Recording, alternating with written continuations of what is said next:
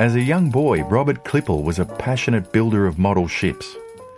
His interest had been sparked at age six by a ferry ride.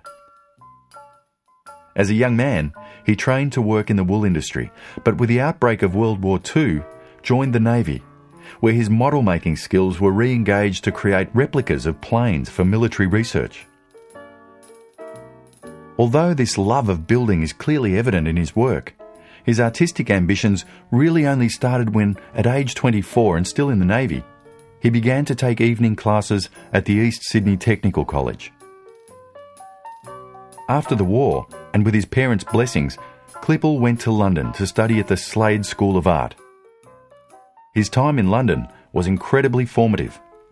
He became heavily influenced by Surrealism, particularly its focus on working instinctively.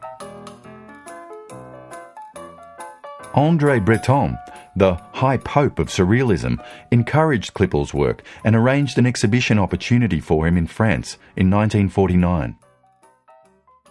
Around this time, he became firm friends with James Gleeson, and they collaborated on works like the marvellous Madame Sophie Sesostris. By the 1950s, however, Klippel's attention had tuned into the emerging abstract expressionist movement in New York. It was around this time that Klippel started to collect found objects and join them together in a collage like manner, his first junk assemblages.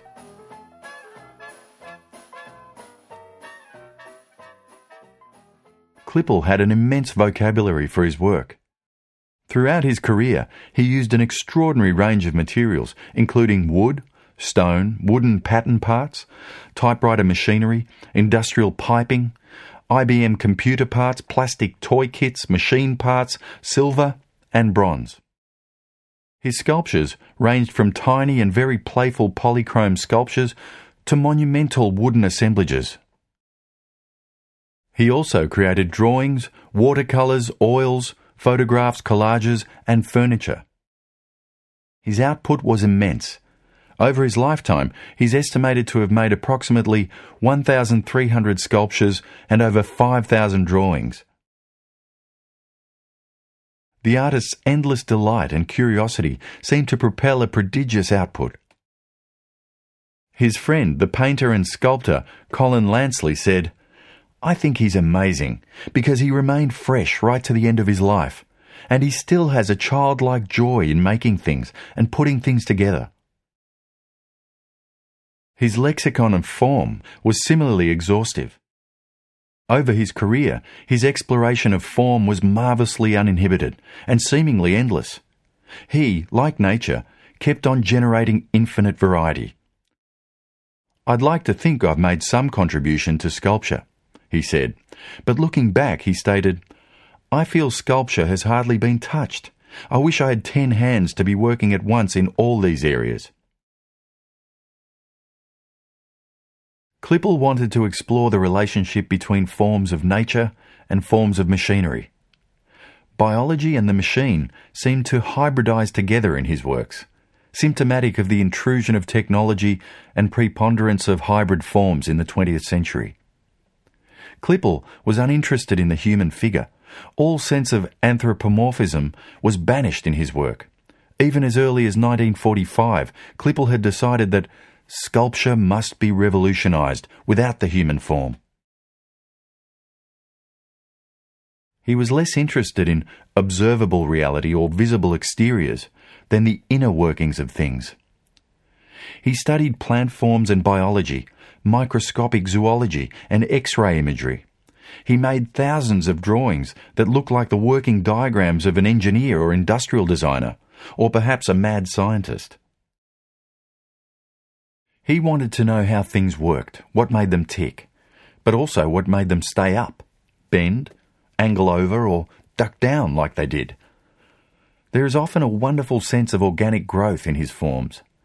Many seem to have taken on a life of their own, strange hybrid creatures, both organic and machine. Here, number 709 seems to shoot up like weird mechanical bamboo, the smaller machinery at its base seeming like new sprouts. Klippel said that the artist, should follow the example of nature and build in such a way that the final form will be as inevitable as any form in nature. He spoke of his objective to express the workings of nature in the broadest sense. In 1964, Robert Klippel began collecting discarded wooden patterns previously used for the sand casting of large iron machinery parts. He discovered many of these patterns with Colin Lanceley in a Sydney storehouse. Robert Hughes's description of Lanceley and Klippel's discovery is rich with a sense of the potential for invention inherent in the forms. There were, wrote Hughes, arbors and axles, cams and poppets, spindle guides, rings and bushings, rotors, pinions, flywheels, cogs, flanges, manifolds, levers, linkages, propellers, and plugs. From the early 1980s, these patterns formed the material basis of a series of sculptures. Number 709, one of the largest works in this series, was completed as an assemblage in 1988.